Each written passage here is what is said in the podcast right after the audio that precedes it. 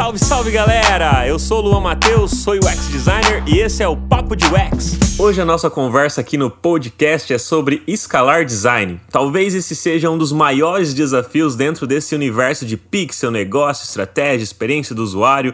Então, para jogar luz sobre esse assunto incrível e super importante, eu convidei um cara que escreveu um livro exatamente sobre esse tema.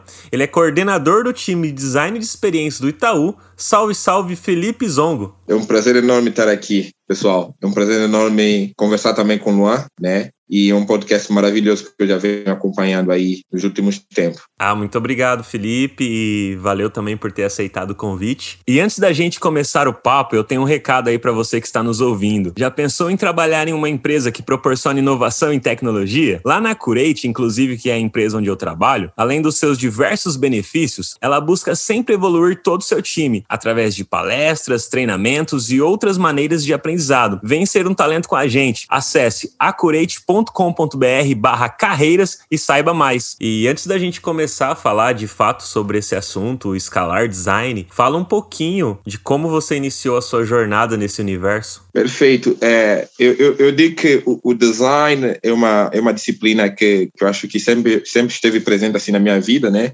É, eu, eu tenho, o, meu, o meu pai né, foi arquiteto uhum. e meio que eu sempre gostei de desenhar né, plantas assim. Então, no passado, eu sonhava em ser arquiteto, mas infelizmente é, o mundo das tecnologias me puxou para o lado é, contrário, né? Então eu comecei a fazer design gráfico em 2006, né? Na época eu comecei praticamente projetando é, logo, né? Eu usava um software que, que até já nem, nem existe mais, que chama-se uh, Photodraw, né? É um software da Microsoft que fazia desenho gráfico, né?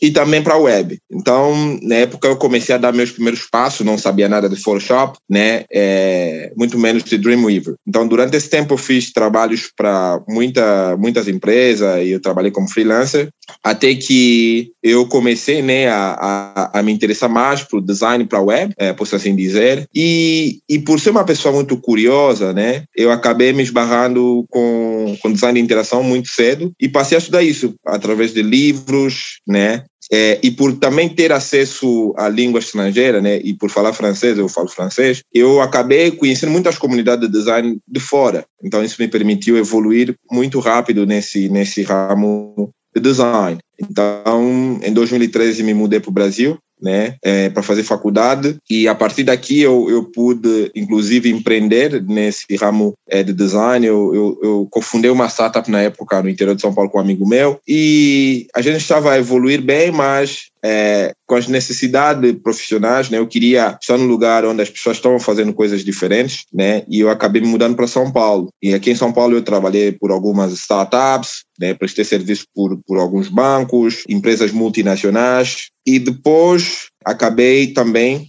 entrando na MJV, que é uma consultoria, né, uma consultoria global é, na, nessa área de design estratégico, é, e tecnologia. E lá eu atuei como senior designer, né, e, e consultor de inovação. Então, o meu trabalho era focado em, em treinar pessoas, né, treinar executivos, fazer trabalho prático de design, ou seja, projetar interfaces é, e projetar jornada, persona, fazer os deep dive de, de imersão, né, para entender é, os problemas do, dos clientes. Então era um trabalho meio que variado. E depois disso, assim um tempinho né, no Banco Votorantim, né, lá eu trabalhei por nove, nove meses, né, é, na equipe de design para construir o design system e também ao mesmo tempo construir o banco digital que a gente estava fazendo lá dentro.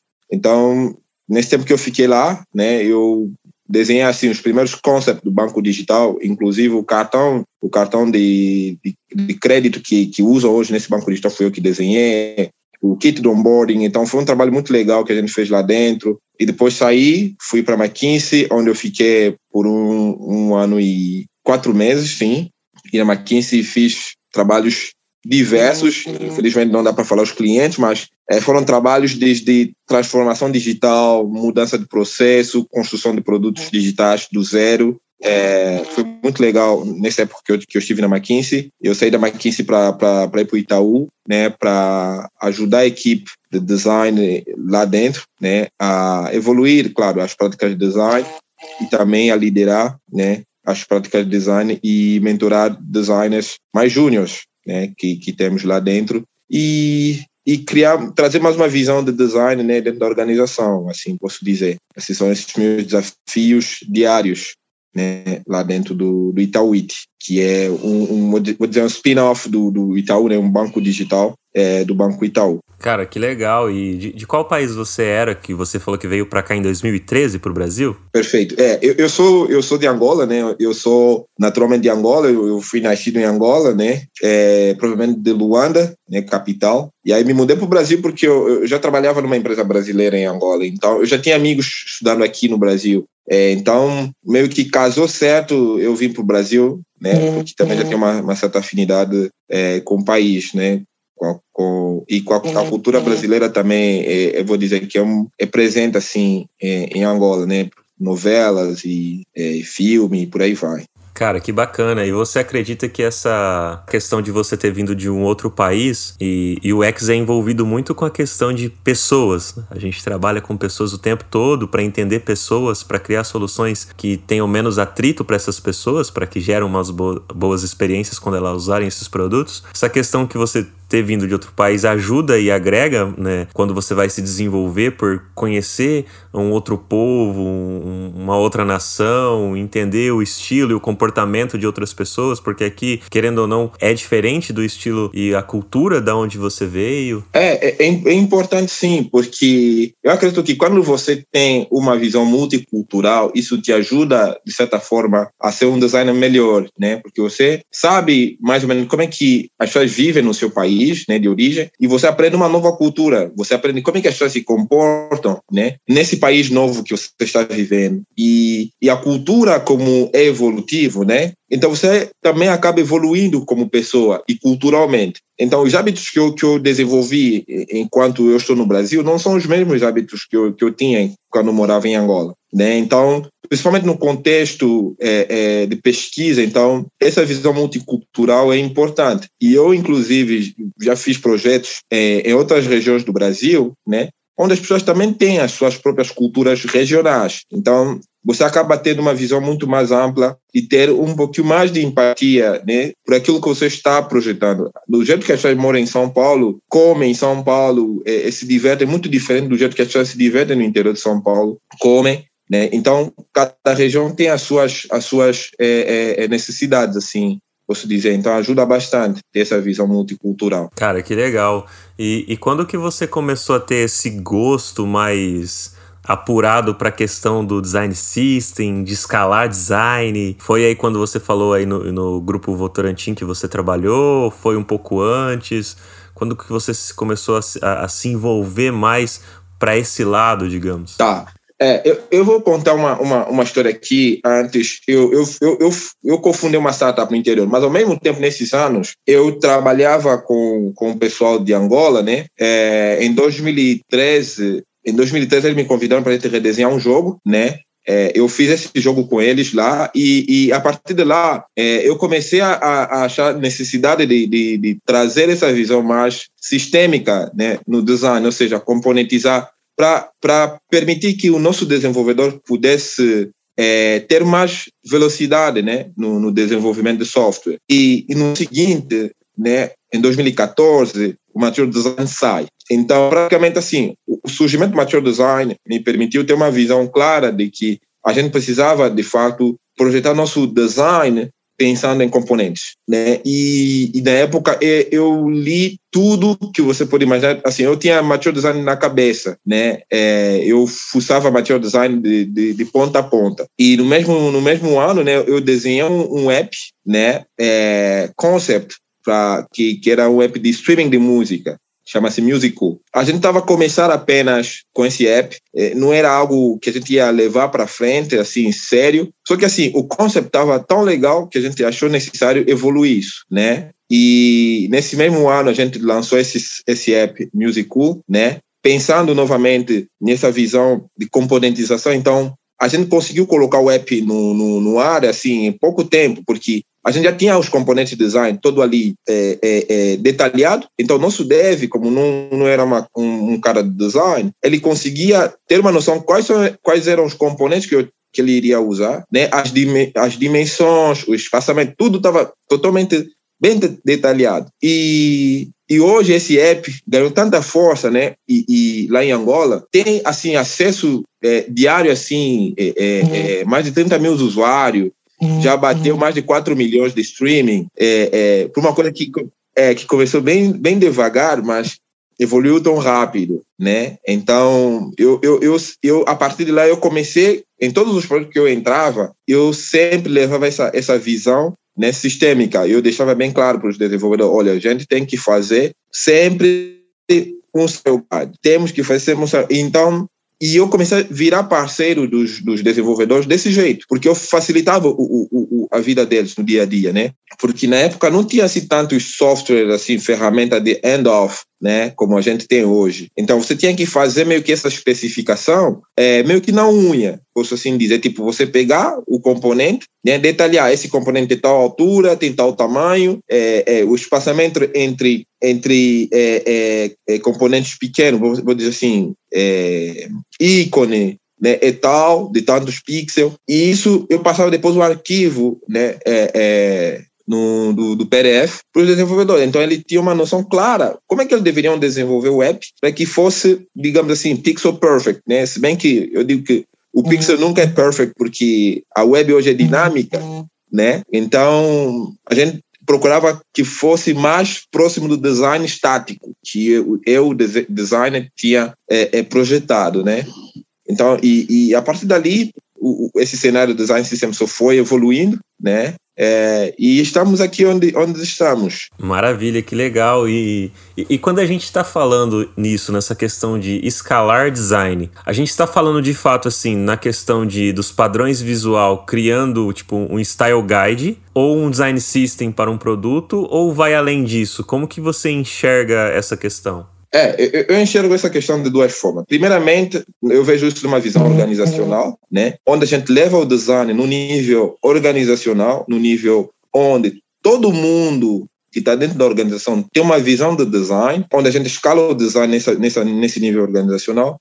E também temos no nível mais operacional, onde a gente escala o nosso design para que todo mundo possa projetar com as mesmas bases, com maior eficiência, sem perder né, a consistência do design. Então, nós temos essas duas visões. Há empresas que começam numa visão operacional e depois vão evoluindo para uma visão organizacional, onde tem até, desculpa, um, um executivo que ocupa um cargo né, na empresa que tem como responsabilidade disseminar essa, essa visão de design no nível mais acima, né? no C-level, e temos também pessoas no nível mais operacional, onde eles buscam criar uma cultura onde os desenvolvedores são pares dos designers, os PM são pares dos, dos designers, os PO, e por aí vai. E aí, todos nós estaremos a criar, de certa forma, uma é, é, organização orientada pelo design. Então, aí eu topo, eu sonho, né? Vamos dizer assim. Então, empresas grandes como Google, né? É, Facebook, IBM, eles já estão no nível mais, mais acima. São empresas empresas orientadas pelo design. Eu diria que são essas duas versões ou duas visões que o design em escala tem. Bacana.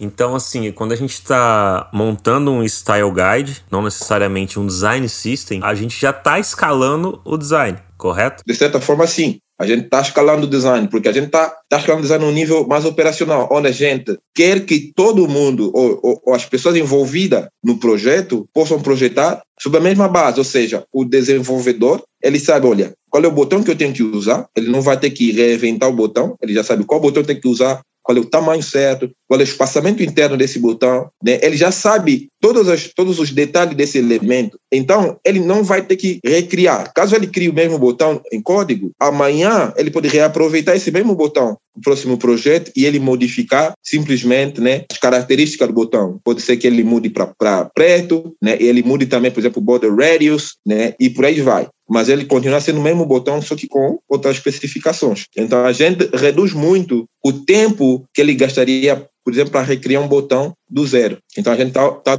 mais, mais, mais eficiente nesse né, processo de desenvolvimento de software. Além do tempo que você comentou agora, quais são os outros benefícios que a gente pode enxergar quando a gente começa a escalar design, tanto para o lado do profissional, que você falou do lance do tempo aí, né, do retrabalho, que ele vai economizar com isso, vai ser mais eficiente, quanto para o lado do negócio, o empresário ali que está investindo em design dentro da empresa, o que, o que, que ele vê de benefício?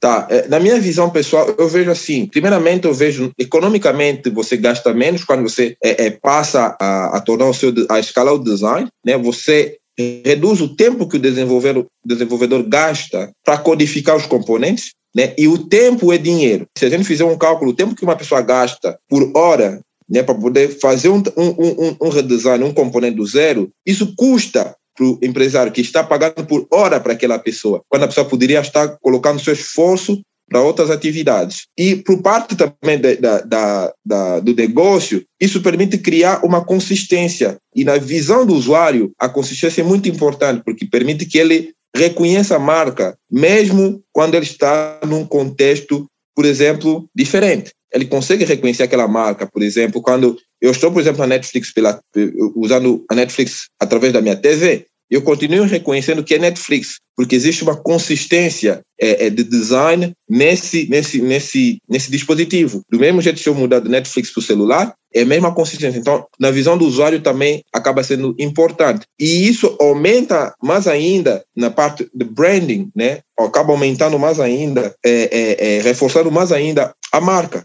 né? Porque isso cria confiança para o usuário. Ele sabe que essa marca é consistente. Então, não se apresenta de forma é, inconsistente em dispositivos diferentes. Essa questão da, da consistência, igual você falou, parece até às vezes óbvio, mas a gente sabe que no universo onde tem muitos designers trabalhando em um produto, se perder no meio, às vezes, até mesmo de uma cor, às vezes pela tonalidade, se não está exatamente especificado num documento, igual a gente comentou num style guide, por exemplo, acaba que um designer pega uma imagem, que às vezes tem o logotipo ali com a cor, você vai lá, usa o conta-gota. Aí às vezes outro designer pega uma imagem que está um pouco mais saturada ou menos e tenta com o conta-gotas também qualquer ferramenta pegar, pronto, já pega uma outra cor diferente e no final acaba que não tem essa consistência, né, dentro do projeto. Você acaba perdendo, né? Então eu acredito que o design system ou um style guide que é mais simples de ser desenvolvido ali num projeto, acaba que ajuda a manter essa consistência. Tem outras dicas que você acredita que pode passar aí para a galera que vai ajudar a manter essa consistência, até mesmo na hora de criar esse style guide, quando se envolve mais designers criando ali e ajudando a desenvolver a, essa questão de escalar o design dentro do projeto, dentro da empresa? Sim, é. A coisa mais importante que você pode fazer é documentar o processo do design, é documentar esse, esse style guide ou esse design design system que você criou, né? Porque a documentação é, é, é, é um artefato muito importante na construção de um design system, né? Ou de um style guide, porque se não tem um documento onde as pessoas podem consultar, as pessoas vão ficar perdidas. Então, se eu não tenho um documento, como é que eu vou saber que eu estou usando a cor certa? Como é que eu vou saber que eu estou usando a tipografia certa? Ou o espaçamento certo? Como é que eu vou saber que eu estou usando a iconografia certa? Então, documentar o Style Guide ou Design System é super importante. E aí não basta só documentar, você precisa disponibilizar isso para o seu time, para que o seu time possa acessar esse documento. E tem que ser um documento claro, né? O cara que é o o Head of Design do Mature Design no Google, é, ele diz o seguinte: você pode criar o melhor design system do mundo, mas se você não documentar seu design system, ninguém vai usar. Então, você pode componentizar, você pode criar todas as especificações necessárias, mas se você não documentar, as pessoas vão continuar tendo dificuldade de usar esse produto que é o design system. Então, documente sempre quando você está criando esse design system ou, ou, ou, por exemplo, o style guide. Isso seria, assim, uma dica importante. E sobre consistência, é, é importante que nós olhemos isso com carinho, porque, assim, um design inconsistente impacta no código, porque os desenvolvedores estarão criando códigos inconsistentes. E logo isso vai acabar criando uma dívida de design. E uma dívida de design é igual a uma dívida técnica. E isso tudo, se você for refazer o que a gente chama de refatoração né, na, na área de computação, é o custo para o dono da empresa, sabe? Então, é preciso olhar a questão de produtos digitais com muito carinho, principalmente quando a gente fala de produtos digitais é, é muito grande. Quando a gente está falando de fintech ou de bancos mesmo, é, que hoje têm suas operações né, no mundo digital. É preciso que você preste atenção na consistência, é preciso manter a consistência para que todo mundo dentro do, da empresa ou do, do time construa é, é, da mesma base, é assim que eu posso, posso dizer. E para a galera que está nos ouvindo, Felipe, qual caminho você acredita ser mais saudável para essa pessoa estar tá vendendo essa ideia de design system, de style guide, de escalar design ali para o negócio que ela trabalha? Porque muitas das vezes a gente sabe que tem muita empresa ainda principalmente aqui no Brasil, que ainda não entendeu essa questão da cultura de design e como o design é importante, principalmente o X. Tem muita empresa que ainda não sabe o que é o X, que é UX, experiência do usuário, design centrado nas pessoas. É, ainda falta muita empresa descobrir sobre isso, então ainda a gente sabe que tem empresas que não dão valor para essa questão. Então a gente saber os caminhos ali mais saudáveis que possa estar tá vendendo essa, essa ideia design system, style guide, escalar design. É, primeira, primeiramente, você precisa vender um design system não só da teoria, né? ou essa ideia. Você não pode vender isso só na teoria. Você precisa trazer o valor desse design system para o seu chefe, mostrando primeiramente como é que isso pode gerar valor, ou isso que você está querendo criar pode gerar valor para os seus colegas, não ainda para a organização como um todo, mas para os seus colegas. Você pode começar isso simplesmente com o UI Kit, sabe? Muita gente pensa que, putz, eu vou começar um design system, vou ter que parar todo mundo, vamos sentar, vamos começar um design system. Não. Você está construindo um produto, comece com UI Kit. Agrupe os componentes mais usados é, é, é aí no seu time e disponibilize isso através de um documento, seja um documento em PDF, seja um documento, sei lá, no, no, no Google Docs, mas documente isso, fala, olha, esses aqui são os nossos botões que a gente usa, né, essas aqui são as nossas cores, e disponibilize isso para a galera. Ou mesmo no, no, no, Figma, você monta aí um, um grupinhos de, de componentes, é, documenta isso claramente e disponibiliza para a galera. Se a galera olhar que isso está gerando uma, um retorno, de certa forma, positivo, eles vão de fato adotar esse, esse, esse, esse UI kit, vão passar a usar mais os componentes que estão lá dentro, e depois você faz o quê? Você faz uma, uma, uma pesquisa rápida. Putz, eu disponibilizei o iKit para vocês há duas semanas. Como é que vocês estão vendo? O vosso trabalho melhorou? A vossa capacidade de construir produtos mais rápido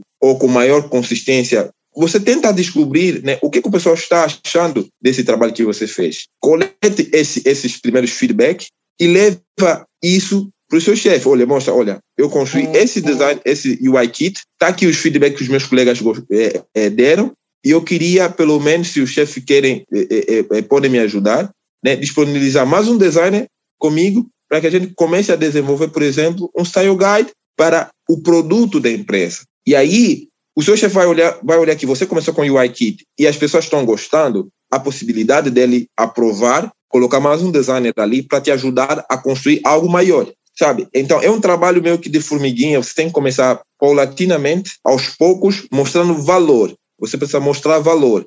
E você só mostra valor com algo tangível, não na teoria. Comece como um MVP, sabe? MVP, como a gente sabe, que é um produto mínimo viável, então comece seu design system como MVP, sabe? Pequeno e vai evoluindo. Né? Do mesmo jeito que a gente evolui um produto. Um produto pode começar hoje com uma funcionalidade apenas e amanhã vai ter duas funcionalidades, três, quatro e vai evoluindo. Do mesmo jeito, você pode começar hoje com UI Kit, amanhã você evolui para um Style Guide, amanhã você vai evoluir para uma biblioteca de padrões amanhã você vai evoluir para uma linguagem de design e amanhã você evolui para um sistema de design. Muito legal. E como você vê a questão de usabilidade e acessibilidade dentro desse negócio de escalar o design? Como que isso é importante fazer parte e como que a gente insere isso de forma saudável e que realmente tipo olhe para isso e não simplesmente como é o fato de escalar o design às vezes as pessoas podem pensar pô é escalar então vamos fazer de forma rápida de forma acelerada porque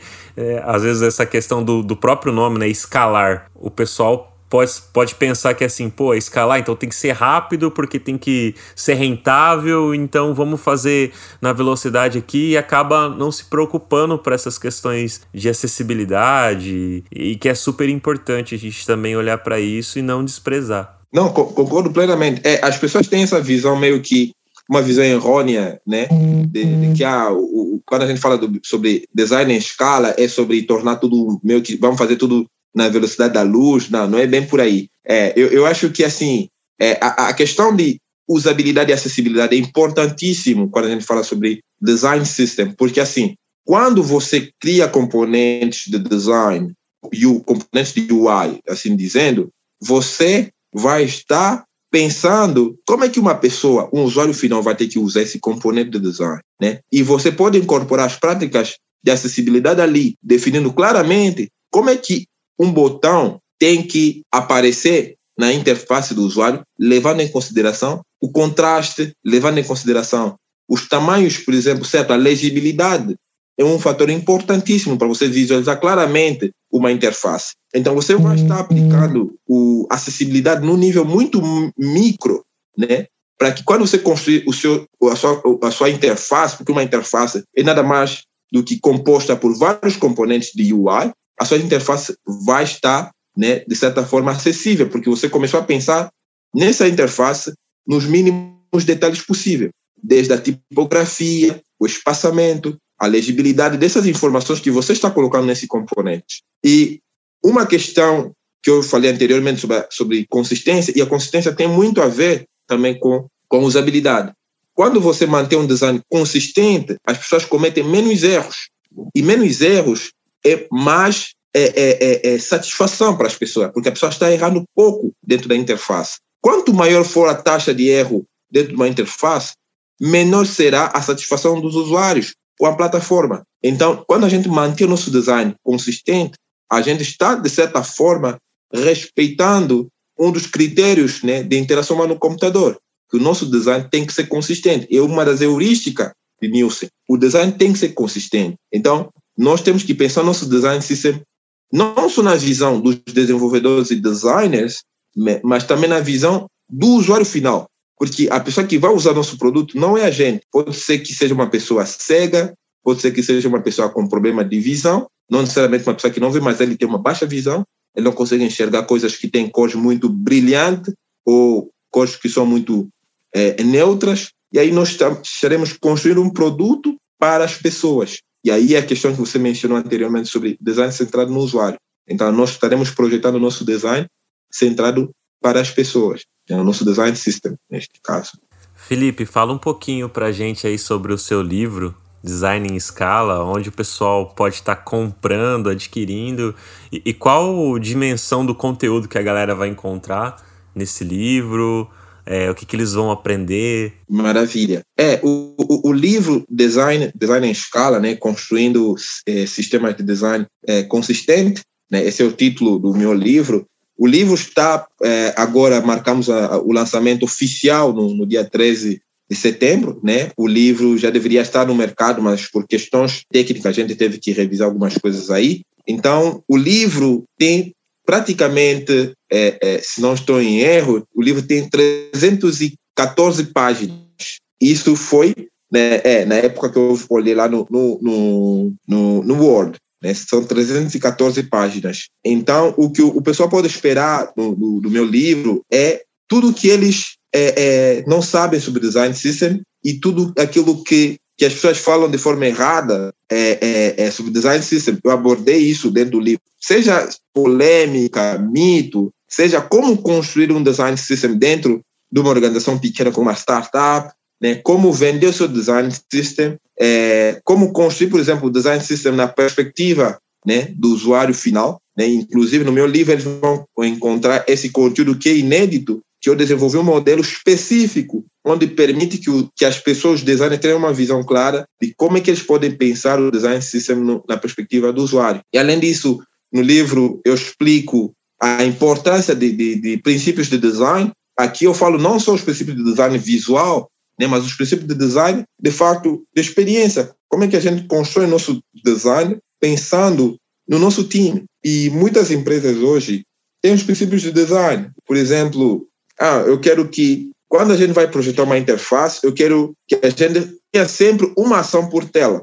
Então, uma ação por tela pode ser um, um dos princípios que vocês definiram. Ah, projetar sempre levando em consideração a acessibilidade. É um dos princípios do design. Ah, um bom design tem que ser esteticamente agradável. Então, também é um dos princípios do design. Então, no livro eu explico vários conceitos sobre princípio de design, explico como você pode construir o seu princípio de design do zero. Então, dou também exemplos de workshop. Eu mostro como é que você pode construir a visão do seu design system. Né? Então, eles vão encontrar também o Canvas, né? um Canvas inédito que eu construí, onde você poderá compartilhar isso com seu time para vocês construírem a visão do vosso design system de forma colaborativa, porque o design system é um produto e um produto de sucesso deve ser construído colaborativamente. Além disso, você vai ter acesso, né, a, um conteúdo inédito sobre como construir de fato a visão do design operation. Vocês vão ter acesso a esse conteúdo, né, sobre design ops, um canvas específico como é que vocês constroem essa visão das operações de design do zero, olhando na perspectiva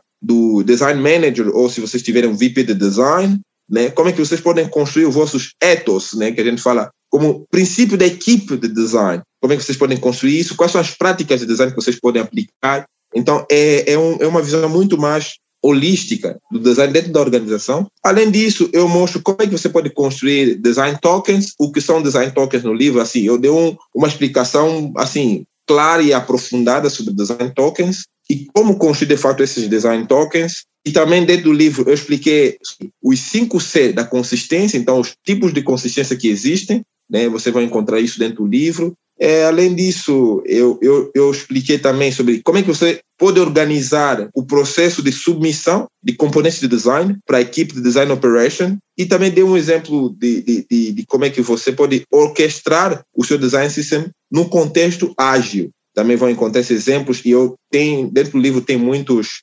muitos é, exemplos de ilustrações que eu coloquei, que eu próprio fiz, para mostrar de fato essas ideias. É, é, como é que você pode organizar uma organização de design, né, pensando numa visão de comunidade, não numa visão de squad.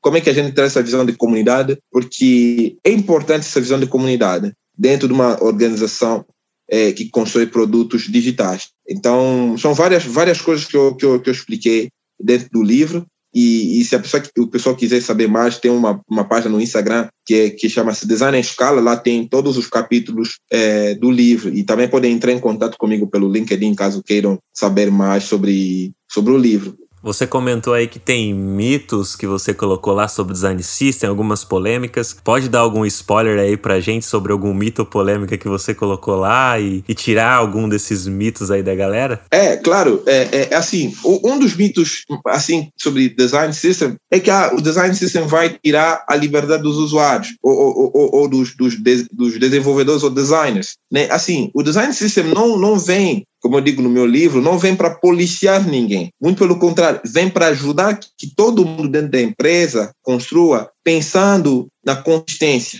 pensando na redução de custo. E quando eu falo redução de custo, não estou dizendo que amanhã os desenvolvedores, os designers vão ser mandados embora. Estou dizendo que a gente vai gastar menos tempo recriando coisas que já poderiam estar criadas. Eu não preciso recriar toda hora um botão novo. Outro mito é que o design system vai tirar a criatividade dos, dos designers, tá? Mas você está criando uma interface do usuário, não você está criando um panfleto. Então, uma interface do usuário tem que ser clara, tem que seguir os princípios ergonômicos de, de usabilidade. Então, você tem que pensar o seu, o, o, o, a sua interface como algo, é, é, é, é, como um artefato que tem que ter clareza, sem deixar, claro, de ser esteticamente agradável. Não estou dizendo que tem que ser bonito, porque bonito é subjetivo, mas tem que, ter, tem que ser esteticamente agradável na perspectiva do usuário, porque a pessoa vai conviver com aquela interface por muito tempo e não pode aborrecer a pessoa, de certa forma. Tem que ser uma interface esteticamente agradável. Maravilha. Além do seu livro, quais outros materiais você indica para a galera estudar mais a respeito de Scalar Design? É, assim, eu, eu tenho, assim, eu, eu, eu digo que o pessoal tem que ler um livro sobre Design Org, né? Org Design é um livro muito legal. E além disso, consultar muito o conteúdo dos blogs de empresas de, de, de, de produtos, né? O, Facebook tem, tem um conteúdo muito legal sobre design em escala. O próprio Google também tem bastante conteúdo sobre design em, em escala. No, no, canal deles do YouTube, inclusive vocês vão ver como é que eles construíram o Mature Design. No blog da IBM Design, também vocês vão ver isso. No blog Spotify.design, vocês também vão ver muito conteúdo sobre, sobre design é, é, em escala.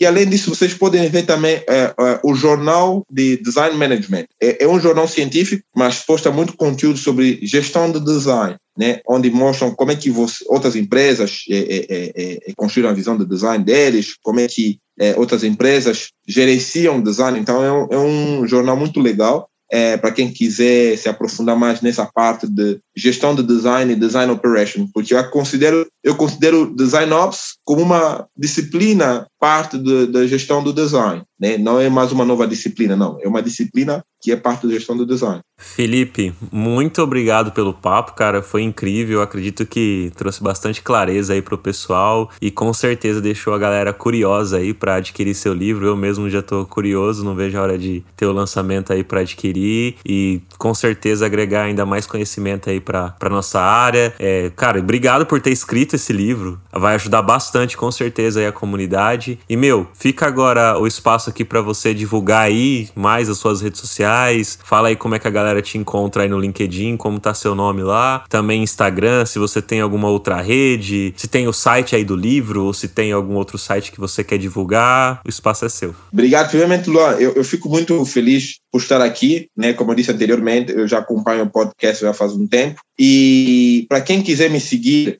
pode me encontrar no LinkedIn é, com o nome Felipe Nzongo. No Twitter, você pode me encontrar com o nome Felipe Filibox. E no Instagram é o mesmo nome, Felipe Filibox também. É, e sobre o livro, assim, eu digo que o livro só existe porque a minha esposa me falou que eu deveria ter escrito o um livro, porque eu já tinha muito conteúdo. Eu falei, putz, eu deveria ter divulgado esse conteúdo na internet, né? Ela falou para mim, por que não escrever um livro? Né? Então, eu acho que eu fico muito grato por ela ter me dado esse, esse, esse apoio, né? E assim, eu acredito também que o livro vai contribuir bastante para a construção de produtos digitais é, melhor, mais consistente, e também para disseminar mais ainda esse, essa visão sistêmica do design nas organizações é, brasileiras e não só. Então, sobre qualquer coisa, quem quiser mentoria sobre esse tema, ou um, um, uma palestra, ou um treinamento sobre design system ou design operation, que são temas que eu estudo já faz um tempo, vai ser um prazer